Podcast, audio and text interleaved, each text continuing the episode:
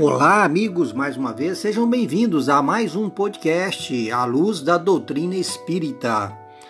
Hoje nós estamos aqui satisfeitos, mais uma vez, alegres por estarmos novamente realizando esse trabalho. Que todos venham conosco às ondas das luzes e reflexões da doutrina espírita. Hoje estaremos abordando um tema interessante que é a parábola do semeador. Escutai, pois, vós outros a parábola do semeador. Quem quer que escuta a palavra do reino e não lhe dá atenção, vem o espírito maligno e tira o que lhe fora semeado no coração. Registrado por Mateus, capítulo 13, versículos 18 e 19. Nós temos na revista O Reformador é, um comentário feito por nosso irmão Marcos Paulo de Oliveira Santos, aonde ali ele registra nessa revista de renome espiritista uma mensagem, um artigo muito importante para todos nós. Vem ele dizendo que quando mergulhamos no mundo das densas energias, somos envoltos, felizmente, num processo de esquecimento para que os débitos escabrosos do passado não nos perturbem a jornada. Entretanto, muitos de nós, é, incautos e enlevados pelos prazeres materiais, esquecemos-nos também dos compromissos assumidos na pátria espiritual. Ouvi, ouvidamo-nos de que mãos invisíveis é, guiam os nossos passos e torcem por nossa vitória, por nosso sucesso.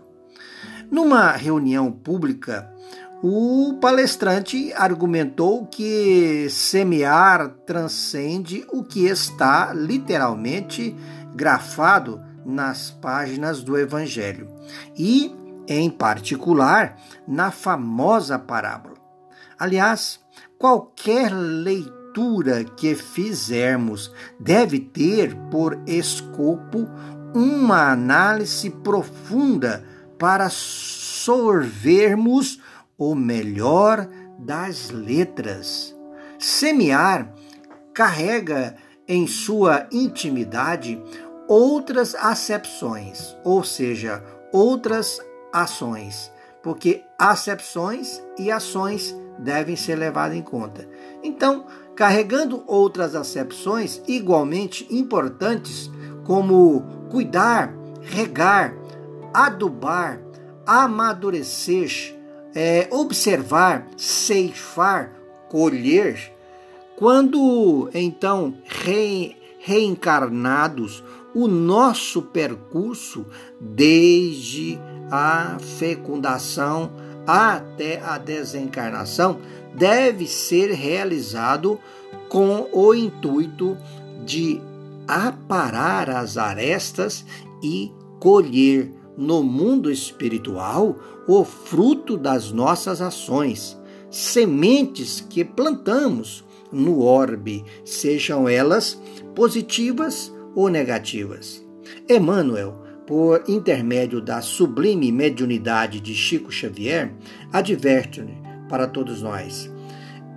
Entre o berço e o túmulo, o homem detém o usufruto da terra, com o fim de aperfeiçoar-se. Não te agarres, pois, à enganosa casca dos seres e das coisas aprendendo e lutando, trabalhando e servindo com humildade e paciência nas, na construção do bem. Acumularás na tua alma as riquezas da vida eterna. Pois bem, Jesus, o divino amigo, vem semeando de diversas maneiras suas lições em nossas vidas Há mais de dois mil anos ele faz isso. Compete então a nós sermos sensíveis aos seus apelos e, principalmente, seguir os seus exemplos. Muita paz a todos e até a próxima oportunidade.